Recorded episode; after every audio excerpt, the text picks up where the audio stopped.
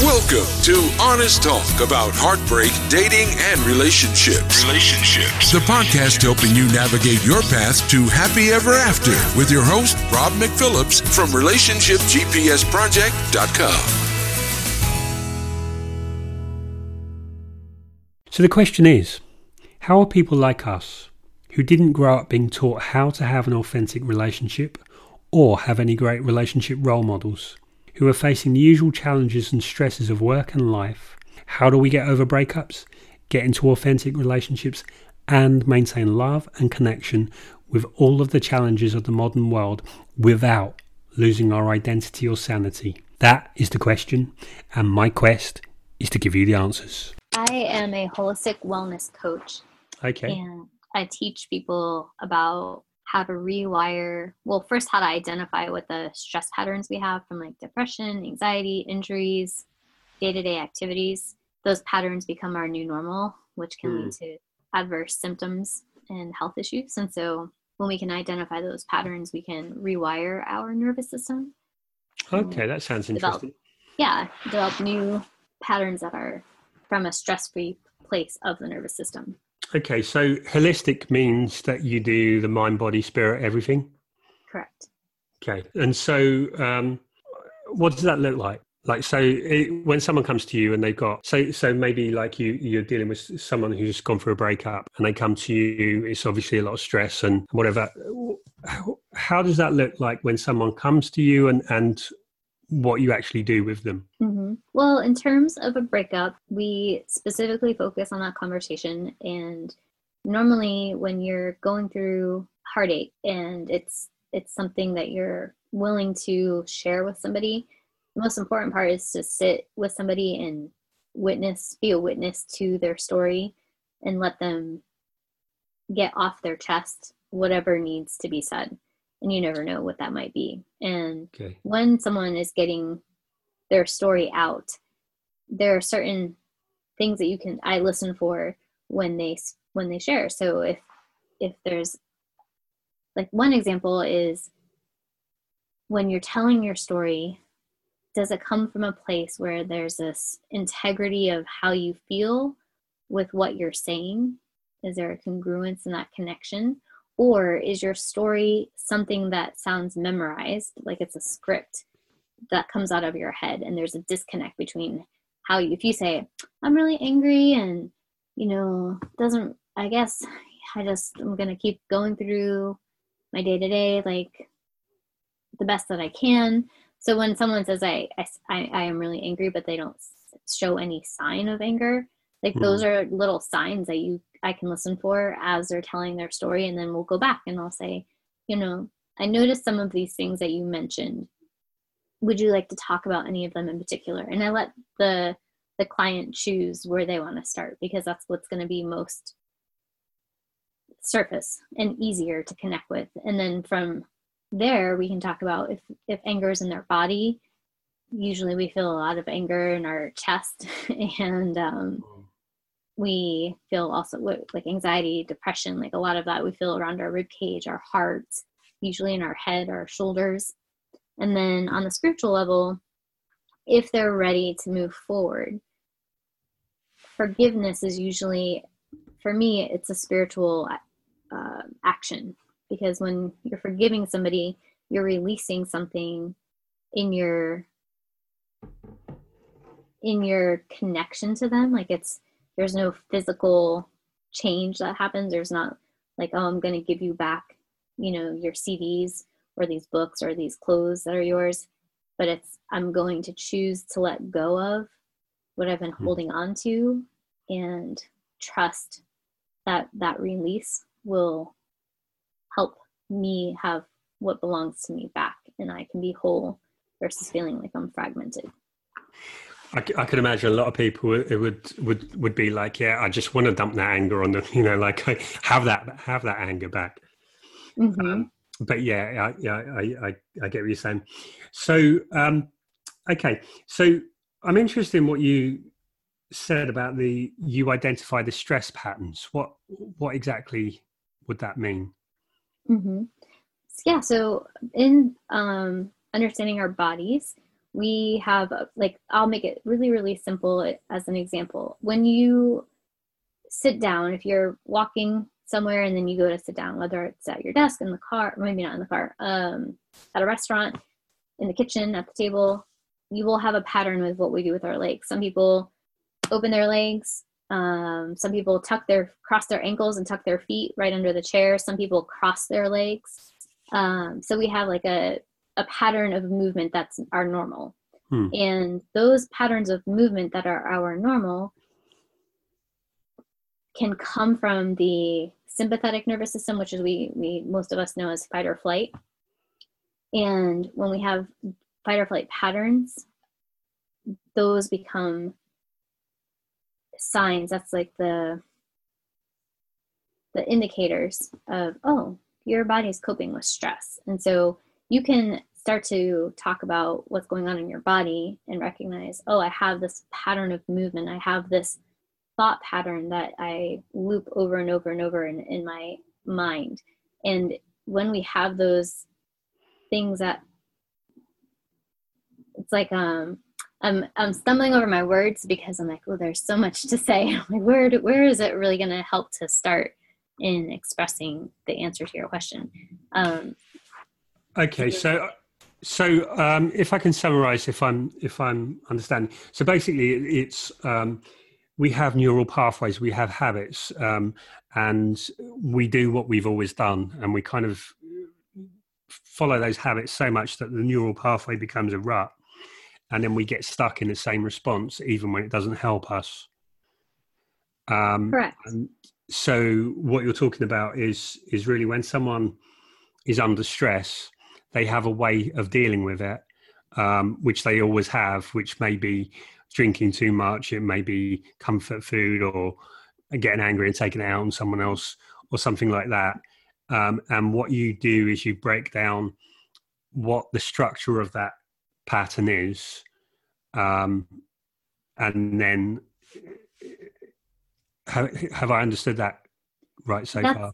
Yeah, that's really accurate the part where I think I'm going a little bit more specific is in the body, literally. Hmm. So if you tell me you're, um, and we can use breakups for example, if you get in your head because you and your partner keep having the same conflict over and over again, and in your in your mind you hear your own voice talking to your partner, and let's say you're yelling at them or you're defending yourself, and you have that same internal argument over and over and over again, hmm. that thought pattern in your mind literally changes your physical structure. So it could change the direction your eye sockets face. It could change how close your shoulder blades get to your spine. So when we get triggered in our stress, like our scapula will move back closer to our spine and hmm. it maybe might flare out our rib cage. And so that's a fight posture in our body. And the more you repeat those thoughts in your head, the more your body changes shape to match those thoughts. And so identifying a stress pattern can look like, well, where are your shoulder blades relative to your spine? And if they're really narrow or if they're wide, maybe one side has a more dominant narrowing pattern. And so you can literally look at the body and go, oh, okay. We might not look at someone's scapula and go, oh, that's because you're having a breakup conversation or a fight with a partner in your mind. But when someone's sharing their story, that's one way to start identifying where the stress patterns might be affecting them physically in okay. ways that aren't that are more subtle. Okay, yeah, I, I can see, um, and what comes to mind is that is probably um, going to be um, particularly effective for people who are very disconnected from their from their emotions or don't want to really talk about it. Like it might be typically men don't want to talk about as much about emotions and they don't want to kind of rehash the same thing. So it may be that um, in looking at the physical um, because there, there is the the physical posture that matches the emotional state. And mm-hmm. in talking about and dealing with the physical you don't have to go into the content of the emotional quite as much Right. It's a really good option for people who don't necessarily know how to talk about their feelings mm. or don't know how to, maybe they know inside, but they don't know how to say it out. they don't know how to actually express what it is that they're thinking and feeling and so starting from the point of view of what's where's your body at and as the body changes it just can come out and it doesn't I mean, sometimes it comes out without needing to discuss it because your body just processes it on its own but other mm. times you're like oh i need this type of feedback so you you'll be able to share and then receive information that otherwise might have been cut off. Yeah. Yeah i i think that's um like i always say like um, with a breakup one of the best things you can do is to physicalize the pain which is um, you're going to have the pain um, and you, sometimes it's too raw and too sensitive to deal with it by talking about it or thinking about it. Mm-hmm. But if you can do something physical, like exercise, that actually gives you some pain, you're you have a way of then physicalizing the pain, and because it's physical, then you can control it and deal with it.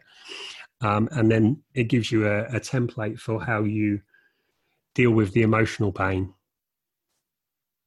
I agree. Movement in the body is very much a natural conduit for releasing the adrenaline and the cortisol, all the hormones, the energy, the feelings, because it, it's inside of us. And so if it compresses and compacts inside of us, we we don't feel good. And then we're not as motivated maybe to move. And yeah. then we think it's oh well we don't we don't feel like it. But really if you just get your body to do to do something, then it starts the circulation of the feelings, the energy, exactly what you just said. Yeah, yeah, I, I think um, w- it's like when you're at war, you have to be willing to do it, anything um, mm-hmm. when the consequence is that great. And so, for a lot of people, where they just limit themselves to just um, one modality or, or just talking about it or it becomes much harder because sometimes when you hit a block you need to be able to go around it in any direction and use whatever approach will work um, and so i think that holistic sense um, you have a lot more flexibility than um, someone who's just going to deal with it by just talking about it or whatever mm-hmm. So the next question, what makes that makes me um, really interesting is so for you to have studied this and to practice this, there has to be a story and, and there has to be a way of um, how you came to to value this and how you came to understand this. So, if you don't mind, I'm I'm interested in in your journey and where did this begin? Sure. Um, I have been married and divorced. I used to live in Florida and moved from Florida to Oregon, which is quite a distance in the United States. And okay. when I moved out to Oregon, I had a lot of changes in my digestive system. Hmm. That was where I noticed, anyway, most of the feedback my body was giving me, like talking about identifying stress patterns.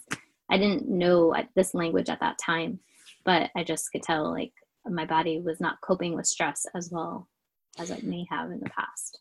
Were you aware that you were stressed, or was it just that you were aware of the physical symptoms?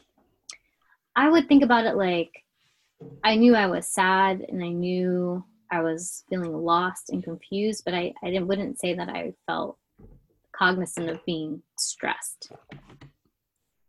Hmm. And so once I moved and started life from a fresh place, you would think like, oh, there's, I don't have any kids. Like I have my whole life ahead of me. I was 30. So the world is my oyster. I should have this energy to go and create and be and explore and figure things out. But I didn't feel that way. I felt lethargic and apathetic and confused and and then frustrated because I'm in this new position and I'm I'm healthy or at least I think I am and I have ideas and dreams and goals. So what's wrong with me? That pressure that I put on myself started to compound and I think that made my the stress response in my body worse and I wasn't noticing that there was a connection in that way either at that time. So I thought, well, if I just maybe it's how I'm eating, you know, maybe something's wrong with me because I'm not eating really great. So maybe if I just take better care of what I'm putting in my body, um, well, maybe I'm not exercising enough.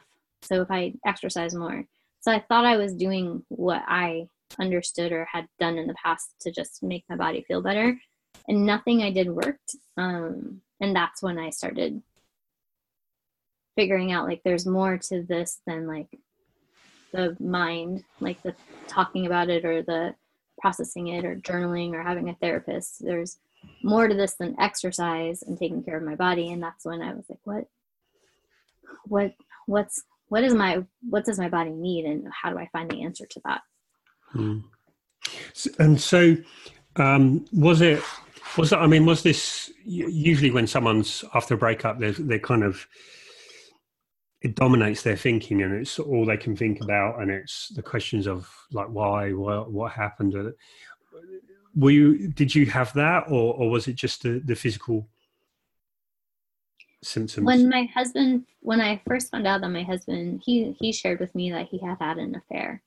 Oh. and when i found that out I, of course I, I literally didn't think about anything else. I had a visceral reaction in my body uh, like I was in shock. It was it was uh, not something that there were any obvious clues to. Like I wasn't thinking, oh, something's wrong, it must be an affair, and I just need to catch him or something. It was just like completely blindsided.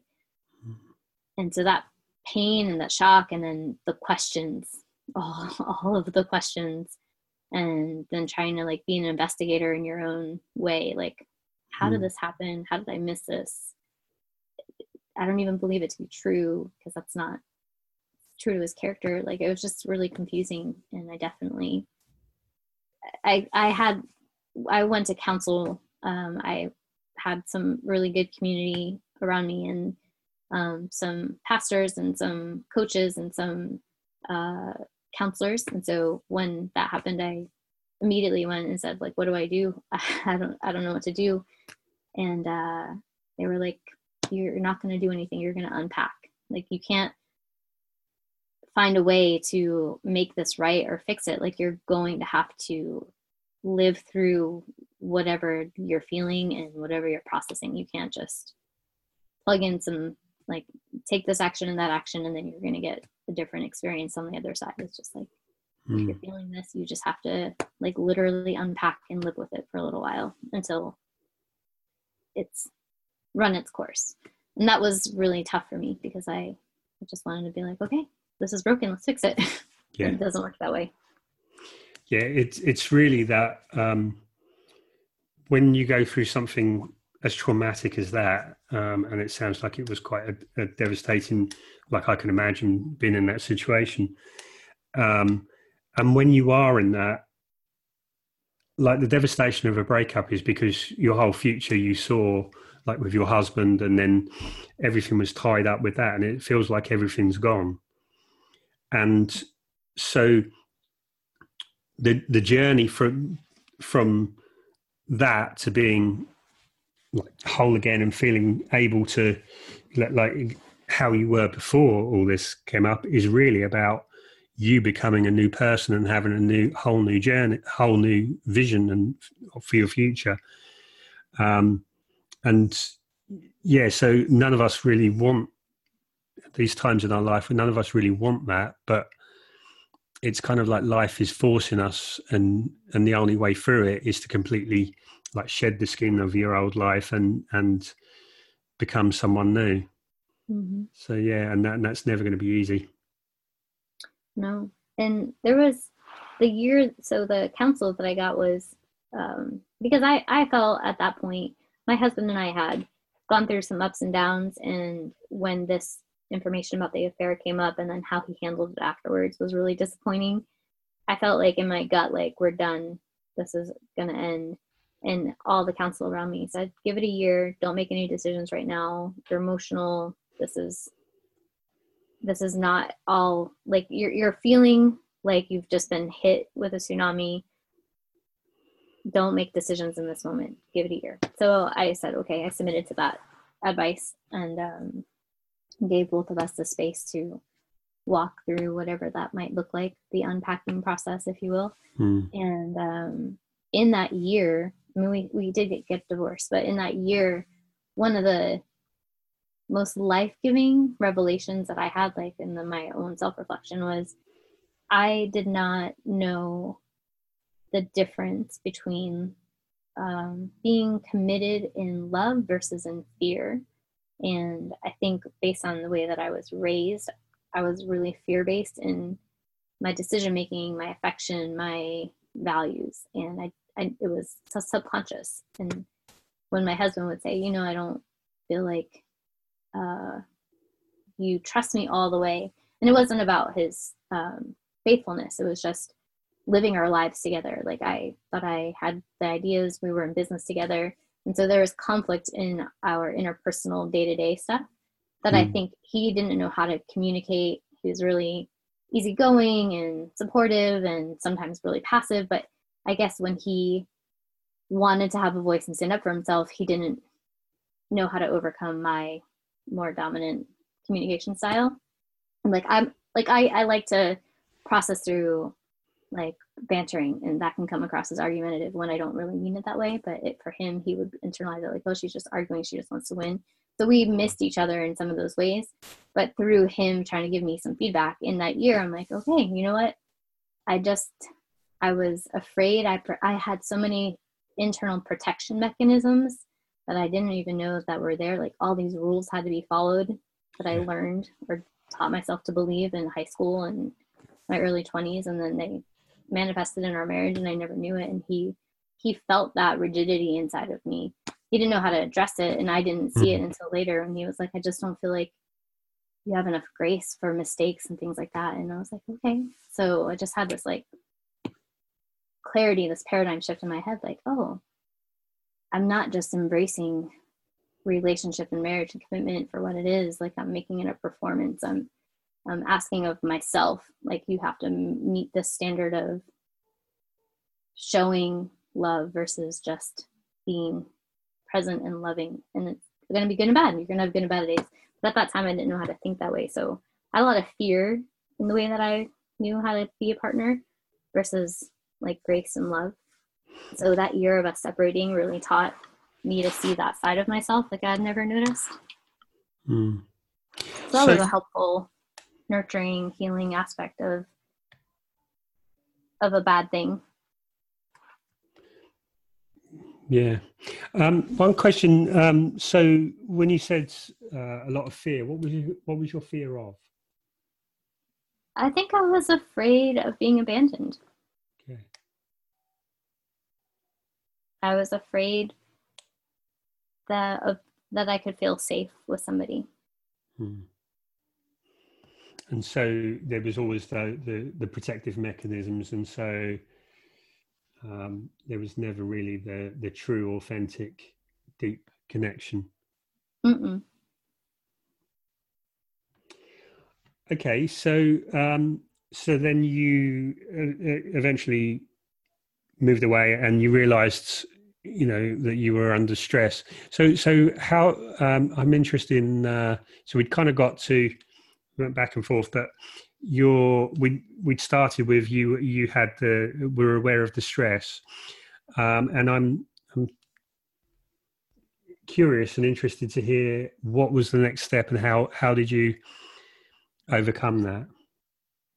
So there were uh it's like a twofold experience for me. When I moved out to Oregon I didn't have a job or anything lined up and I had been self-employed. My ex-husband and I had a company together and I that business was based on his talent as a guitarist. And so I left that business behind and just started from scratch. And I was like, well, what can I do to move forward with the talents and skills that I have? And the idea of coaching came to mind. And then I thought, okay, I can be a professional coach, but how do I want to serve people that I work with? And it was like, oh, I want to do it holistically.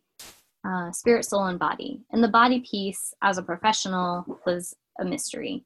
And if, if Oregon, so Oregon and Portland specifically is a mecca of anything under the sun Eastern medicine, alternative medicine, alternative movement, like anything you can dream of. It seems like Portland has at least one, if not multiple studios that will train and educate you in some form of body mind connection and it it was a little overwhelming at first because I I was like, well, maybe I should study nutrition or Chinese medicine or acupuncture. Like, what about the body will help me with my body, and then help me help others. Um, so I just was doing research and through meeting somebody, and it's it's a it's an odd experience um, when someone's like, you should try this thing. I can't really explain it to you, but just show up and see what it's like and so that's the invitation to me um, getting to learn the practice of the Fajardo method of holistic biomechanics, which is what my training was in. So that was for me the next step. So I just went to this class. I got an invitation. We laid on mats, just like in a yoga class. And she asked us to do really simple movements, like move your arm up and down. But when you do that, notice if your collarbone is moving closer to your midline or further away from your midline. And I had never thought about what the heck my collarbone is doing. And no, I'm I'm just as you say that I'm moving my arm up and down and trying to focus. Yeah, it's really like a different way of thinking about exercise hmm. and movement. I never heard of anything like it. And during class, she the teacher doesn't help you know the answer to the question, which was another interesting thing. So if we talk about identifying patterns a pattern that i have is i like to know the answer like i need to know is a is mm-hmm. a thought pattern that's a stress like a fight or flight survival pattern and mm. so in that class there were so many questions like when you move your arm up and over your head does your collarbone rotate in the same direction as your hand or the opposite direction of your hand I don't know the answer to that. After 45 minutes of doing this movement, I still didn't know the answer. And it was really frustrating. And then later that day, I was tired. I took a nap. I slept three hours. Like I slept like a baby. I hadn't had that type of deep rest in a while. And I woke up and I felt like a million dollars. And something clicked in my brain like, I have no idea what that class was about or even how to understand it, but my body responded super well and she happened to have a teacher training the next month. And so i was like well i'm just going to do this for my own personal development. And all of the symptoms i had about my digestive system um, started going away. My energy started to increase. The i was I, got, I lost a lot of weight from the stress. My body started gaining weight in a really good way again. Like everything about the inside of my body started to shift and change to be better and healthier. And i was like this is really cool. I'm going to start sharing this. So part of her training program is that you share what you're learning and practice with other clients. And so I started doing that, and clients started having physical transformations, and then taking that over to the emotional, mental side of it, and seeing people who have anxiety and depression, and be like, okay, well, let's work on sensing your rib cage and see what changes. And then them having transformational experiences, shifting in their body and their mindset and their feelings and so this just become a way of life for me and a part of my professional services. So I can imagine you going to the supermarket or go or sitting in a theatre or something and, and kind of looking at people and, and saying, oh, let go of that stress. That, you know, that kind of, I, I'd imagine having done that for quite a while, you, you can look at people and see um, the emotions that go with the posture. It's true. Yeah, you can mm. definitely look at people and and read what's going on in their world. Maybe not specifically, but definitely in their structure, you can see it. Okay, so um, and so so then you trained, um, and so how? So then, okay, so you've got the the physical aspects. Mm-hmm. and then, so when you talk to someone it's kind of you're talking about the emotions and you're just kind of watching their body and then changing the pattern of the body um, with the emotions. Is that am i understanding that correctly? Uh usually we don't often talk specifically about like especially in a if, if you're if you're if you're coming to me because you have something wrong with your body then we'll talk about maybe how your structure changes and that might affect what you're feeling or experiencing. Hmm. But in a breakup scenario, usually we're talking about something. And then if there's something that comes up that I can easily help them identify in their body, like we'll talk about that maybe. Uh, I'm trying to think of an example. One thing maybe that, that, that could help and that could be illustrative is um, do you have a particular case study that you can think of that um, sort of sums up how you work with people and, and the impact that it has maybe on breakup or, or less specifically on, on something else? Yeah, I have um, I have a client. His name is Jason, okay. and he's young. He came to me because his therapist said, "You need to talk to Cheri to help recover from your broken heart."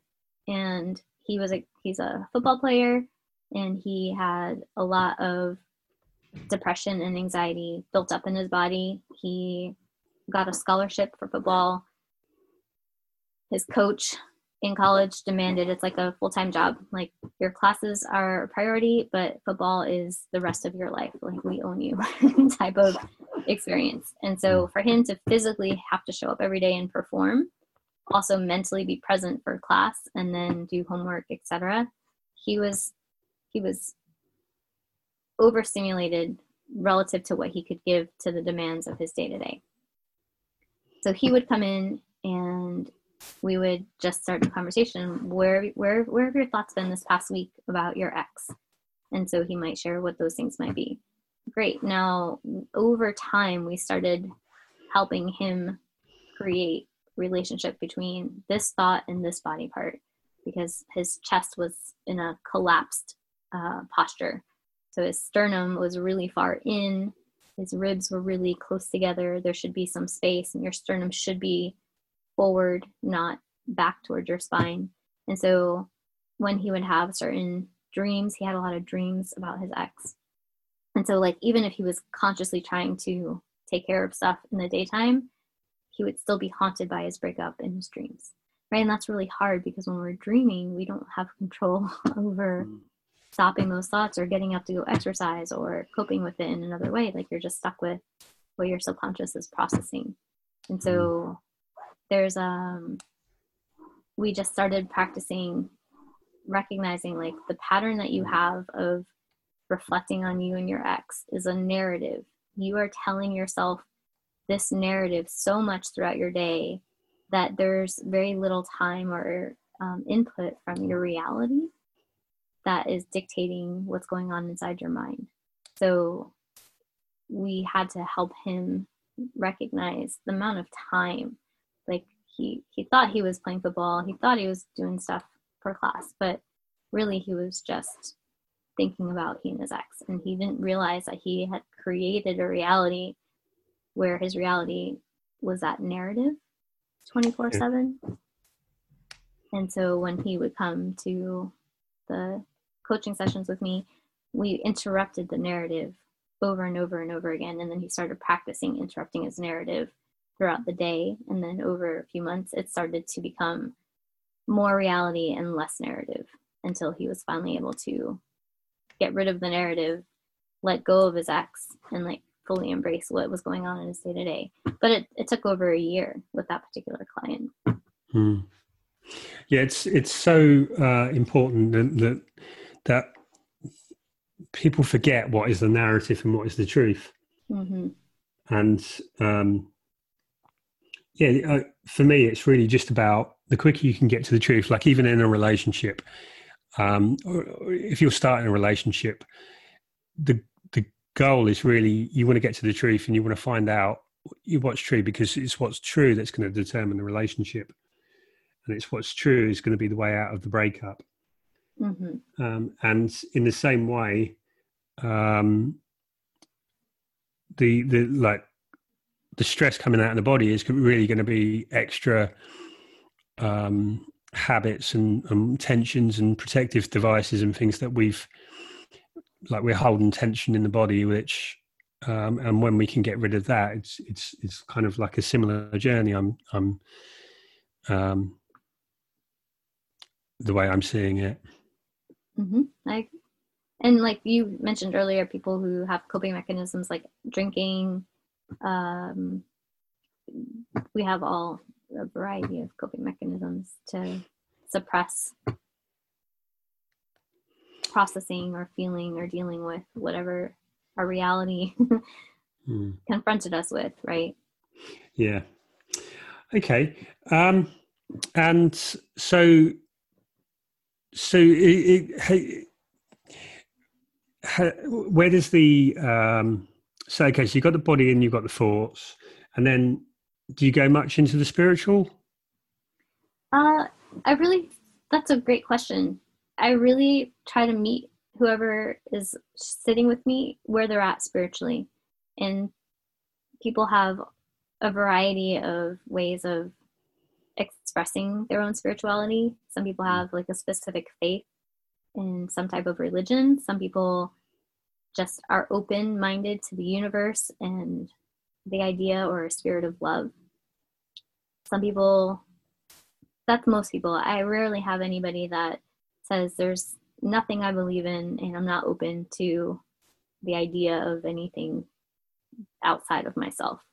Hmm. Or maybe some people think that they are like we we are all God, like we are all versions of God within hmm. ourselves. Um so depending on where somebody is at, I try to seek to understand that in the moment and then connect with them there. So it really depends on who's sitting with me. But generally, the, as deep as we go spiritually, it tends to be around the things that have to do with releasing. Like, um, I believe that when we partner with somebody, uh, either physically, romantically, emotionally, there's like some type of a connection, we create a bond. And mm. one of the ways that we label that bond, um, that or some methodologies label that bond is that they call it a soul tie. So I picture like a ribbon that ties together like a bow in the middle. And when we have that soul tie and we lose the person, that soul tie, even though the person is gone, remains. And so you you feel like there's this energetic, spiritual, depending on the language you want to use, connection to that other person where you've literally shared yourself with them and they've shared themselves with you. Now that's gone, but you're still holding on to what they gave you or what you experienced with them. And then they're still holding on to what you shared with them. And so, one way to let go of that, to release somebody, is to untie that soul tie. So I just like picture, visualize, like you're just to take you can take a pair of scissors depending on the energy of the person. Mm. sometimes it's violent sometimes it's gentle and really or machete. Yeah exactly. And you just choose like verbally like i'll verbally walk somebody through and say repeat this with me. You know so and so i choose to release you. Thank you for what you've given me. Here's what i cherish about our experience. I forgive you for this this and that. I forgive myself. I mean that's a really hard one for people because mm-hmm. we want to take responsibility because then it's that thing where we don't want to let go. If I know what I did wrong, then maybe I could fix it. But usually the things we think of is like, oh, I sneezed too loud at the restaurant and maybe they were embarrassed. And if I didn't sneeze like that, you know, um, like there's these things that our brains like, let's find the thing that broke it all versus just yeah. accepting like I'm not choosing you and you're not choosing me. Yeah. Um, so so that makes me so I'm I'm guessing, and where a lot of people get stuck, where I've seen, is is probably on that kind of where you would talk about the spiritual sense, and it's um, that they don't want to let go of someone. Either they, either they're holding out because they still think there's a chance, mm-hmm. or it's a sense of like I've invested 20 years in this. If I if I let it go, it means it means it didn't mean anything, or um, I, you know, I've been so hard done by by this person that if I if I don't let if I let them go, it's like I'm letting them get off. So my question is is that where you see the most resistance there more than say in the body or the emotions that's a good question i definitely see that's where the greatest um, stickiness is, but I wouldn't necessarily know if I think it's where the most resistance is. I think the resistance might be to what you said earlier is the reality versus the narrative. Yeah. So let me believe what I thought to be true versus recognize and acknowledge what is currently happening and true. I think that's where a lot of resistance happens. Uh, once they're past that point and you're like, okay, I just acknowledge like this is it and I don't know what's next. It doesn't mean that you're not still considering what what what if, you know, what if we did circle back doesn't mean you stop considering the other options, but you're not holding on to it as if it's the only way forward. So now you're open to there are other ways, other options for me to move forward. Um, so I think after that part for resistance is gone, it's not as hard to. I think what it's really like it's been I'm like just reflecting right now and I can feel it in my heart.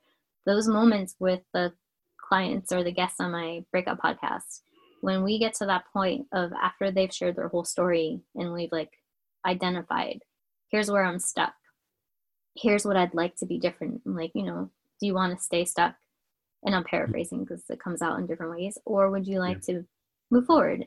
And they'll say no i want to move forward. So then i'm like great. So here's what you've mentioned you're you're really angry and sometimes we don't have the words like to be validated in our anger and know we're not insane, we're not crazy, or maybe we are. Like maybe that was really out of control of me, but I just need to be heard, right? So hmm. there's this piece of us that almost demands to be seen and understood.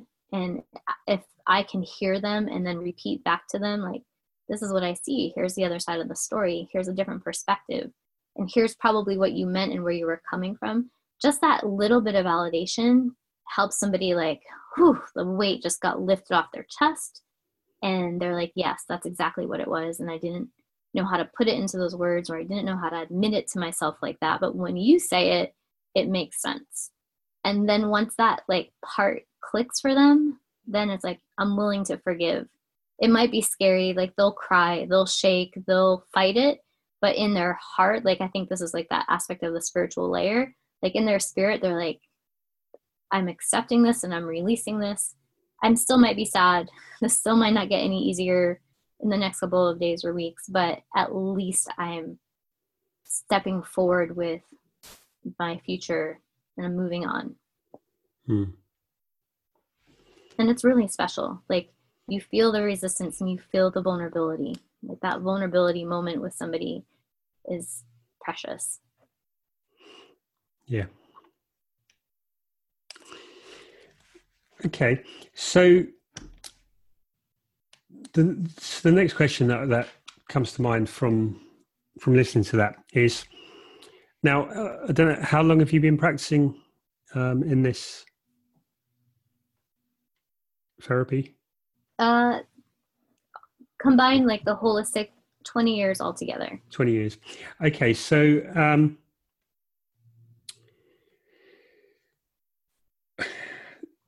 initially when you when you start something you're kind of all excited about but you're kind of following the way it's always been done um, and then after after working with a number of clients and and um, seeing experiences over and over again um, you you kind of get your own ways of doing it and you you start to see uh, the but the parts that are most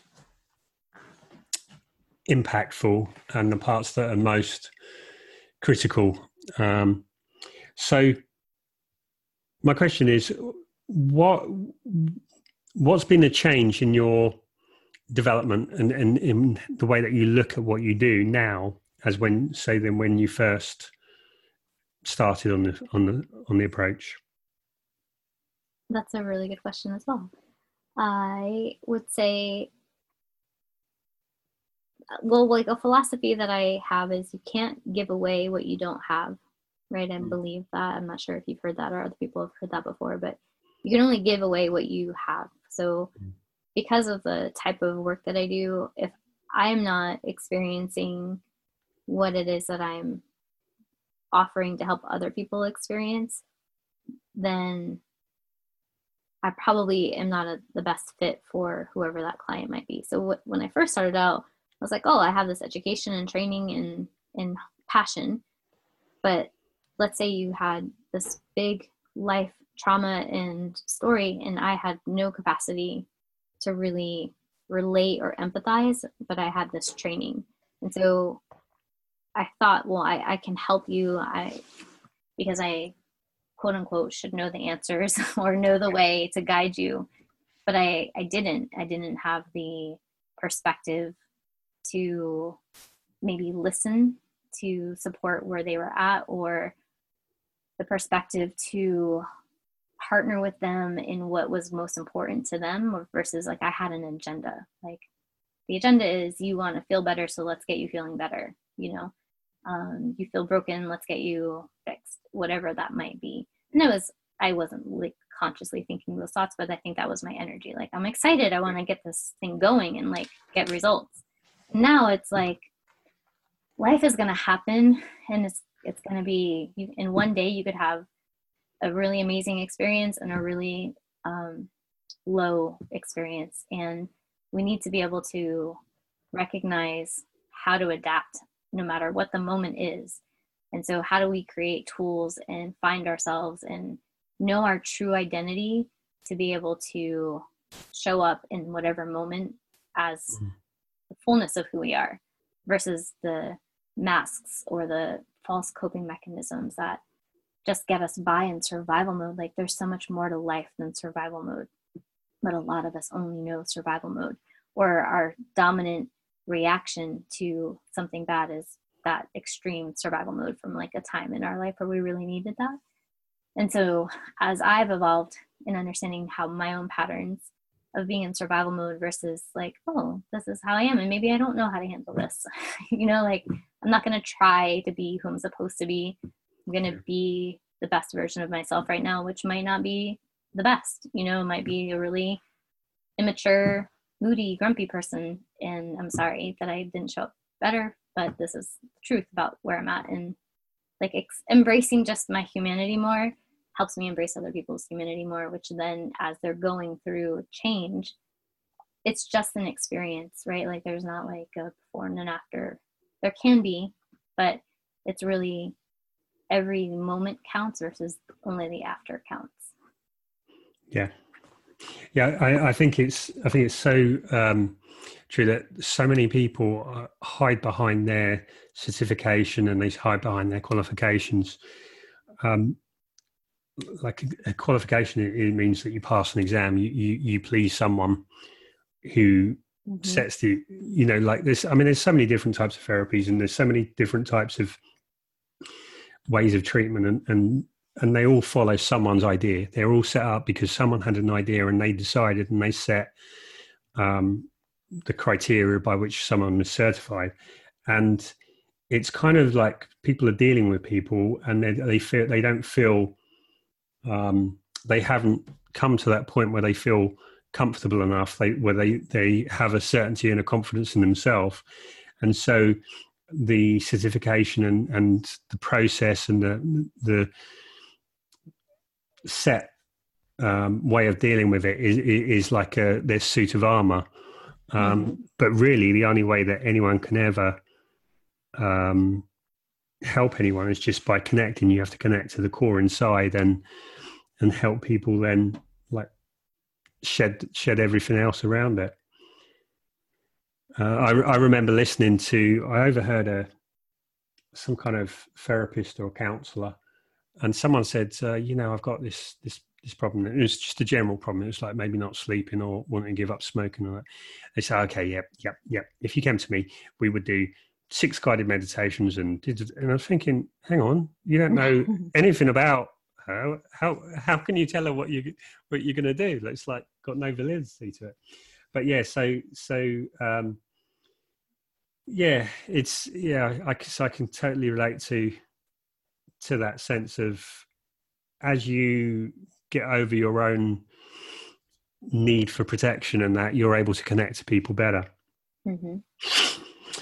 Okay, so that, that that's interesting. So, um, Okay, so the next question is: There's people listening, and they may be in a situation, and I'm guessing you deal with people physically by the nature mm-hmm. of what you do. Yes. Yeah. So uh, maybe there there are people who listen to this from around your area. So, um, can you tell us a, a little about what what would someone look like um, who you would typically have the most success in treating? I think people who experience the most results are people who are choosing to engage with the work on their own personal or spiritual or emotional development, whichever way they want to start. If you are genuinely working through reflecting on how you've got to where you're at and you sense it's it's time for a change or something needs to be different. Whether or not you think you know the answer or how to do it like if you just show up and start with a an open mind of curiosity like i think this might be a way to go about thinking about things differently. And i don't know what to do but i'm open. Like if, if there's a guide i i will try and just to give credit and i've noticed this when i have talked with dozens and dozens of people about their transformation um, a lot of people are you're already you're already doing a lot. Like we get really down on ourselves because we have bad habits right? I, I think a common it's interesting for me when i have this breakup podcast and everyone tells me their breakup story i would think self-esteem would come up more often or i would think depression even would come up more often uh, and those things come up but not nearly as commonly or as primary as i thought they might one of the things that is most common is alcohol I went through a hard time and I drank, or we were going through a hard time as a couple, one or both of us drank. And especially during the breakup time or the aftermath, hmm. people drown their sorrows in alcohol. Yeah. And eventually, and I'm not, I'm sure this isn't true all the time, but like it's been fascinating to hear. I drowned myself in alcohol for several weeks or several months or over a year. And then one day I just decided this behavior, this habit I've been accustomed to is not serving me well anymore. Like that's gotten me fired or I woke up and didn't know who was sleeping next to me and that happened one too many times or whatever their trigger might be. Mm. But there is a line that gets drawn in the sand in our body and in our brain and it happens it happens with without us really efforting for it. And so we can be really hard on ourselves during the time where we're not making the best choices for ourselves. Yeah and in that i just i just feel like acknowledging like you are going through something painful and it is hard and you might not know how to make better choices but the fact that you're going through it and you keep showing up every day is a step in the right direction and sometimes that's all that you have and sometimes that's enough and so just that is a start because eventually you're like okay I want something different. And then you make different choices. And it's usually in those moments where people have the most success in healing or shifting or changing. Yeah, it's, it's, yeah, it, it's kind of like sometimes you have to, things have to get worse. And so whatever you're doing, as long as you're moving in, in one direction, because sometimes things getting worse is, is like, that's where it needs to go before it's going to change. Mm-hmm. Um, and yeah, I do, I do think people they don't credit enough that if someone else was in exactly the same situation, exactly the same circumstances, with exactly the same experiences and genetics, they would do the same. Um, and but we try and compare ourselves to people who are in completely different situations, completely different people. Um, rather, it is kind of like you're talking about letting someone go you also have to let your you know let yourself go whatever in the sense of let let go of your preconceived notions of who you thought you were going to be mm-hmm. um, and let yourself be who you who you really are anyway mm-hmm. and that's scary yeah and we carry things like guilt and shame and regret and fear. And I think that's where you're not supposed to always deal with this by yourself. Like, find a friend or a professional that you feel like you click with and you can be safe with and open with and invite them into like you know the team to help you get out of those ruts to let go or acknowledge the guilt like what do i do with all this guilt and then that's what drives us to living out our bad habits hmm. um, it's helpful when you're not in it by yourself i mean you, no one else can walk through our pain for us but someone can be a witness and be a good sounding board and give us feedback and mm-hmm. just be patient with us like yeah go ahead go ahead do your week check back in let's see if you process anything or if you're ready to process something you know let's see what comes up that triggers that a lot of us get scared of our triggers and we want to avoid them yeah. but our triggers are really helpful tools to be like i need to look at this it's like being hungry is a trigger we're all comfortable with right we know if we don't eat the consequences are bad, right? We get tired, we get grumpy, we get irritable, it starts to deteriorate our health. So we have a built in trigger to eat when we're hungry or drink when we're thirsty. We have other built in triggers about our emotions, about anxiety and stress and fear, but we don't know how to. You can't just go to the grocery store and eat something to get rid of guilt. So we don't know, like, where do we go to address the trigger of guilt when it pops up. Well, that's when we have the coping mechanism of like drinking, for example. Well, if hmm. drinking isn't really helping us, then what's our other option? Well, there are people that know how to help facilitate getting rid of the guilt, addressing like where does that guilt come from? Why is that guilt there? Why are you holding on to that guilt? What would you like to replace the guilt with? Maybe freedom, maybe acceptance, maybe forgiveness. Like there's so many options, but we just aren't thinking of it in that sense. And so that's what I love about these types of conversations with you. Like there's so many options, but we're just limited by our own, you know, exposure to what those options might be. Yeah, we, we yeah. I mean, we we really don't know what we don't know, um, and and so many people just need someone else just to give them permission. Mm-hmm. It's like we don't feel we can give ourselves permission. We need someone else just to say, like you said earlier, someone just needs to say the words, and then um, they can see it in an entirely different way. Mm-hmm. Well, okay. Um, it's been fascinating to to hear about your work and and just to to really go through you know a different modality than than a lot of people perhaps wouldn't look at for getting over a breakup. One last thing is where's the best place for people to find you? If you are interested in the podcast, the podcast is a conversation one on one with myself and somebody who has a breakup story and it's called Unbreak My Heart. And you can find that on iTunes or Spotify. You can just Google it as well. It should come up. Um, there's different podcast platforms to catch it on. And then if you wanted to get in touch with me, you can go on my website, shoot me a note. The it's just cherianderson.com, C H E R I A N D E R S O N, cherianderson.com, and we can get in touch that way. Okay, well, thank you, Cheri. It, um, it's been really uh, interesting, as I said. Um, thank you for sharing your time and your knowledge and expertise. Yeah, I appreciate this opportunity, Rob. I appreciate your questions and the opportunity to explore maybe a different angle of thinking about breakups and what we go through and ways to help overcome some of the setbacks. Thanks for listening. I'm Rob McPhillips, and I'm here to help you navigate your relationships more successfully. Go to relationshipgpsproject.com to find answers to your relationship questions or ask new ones.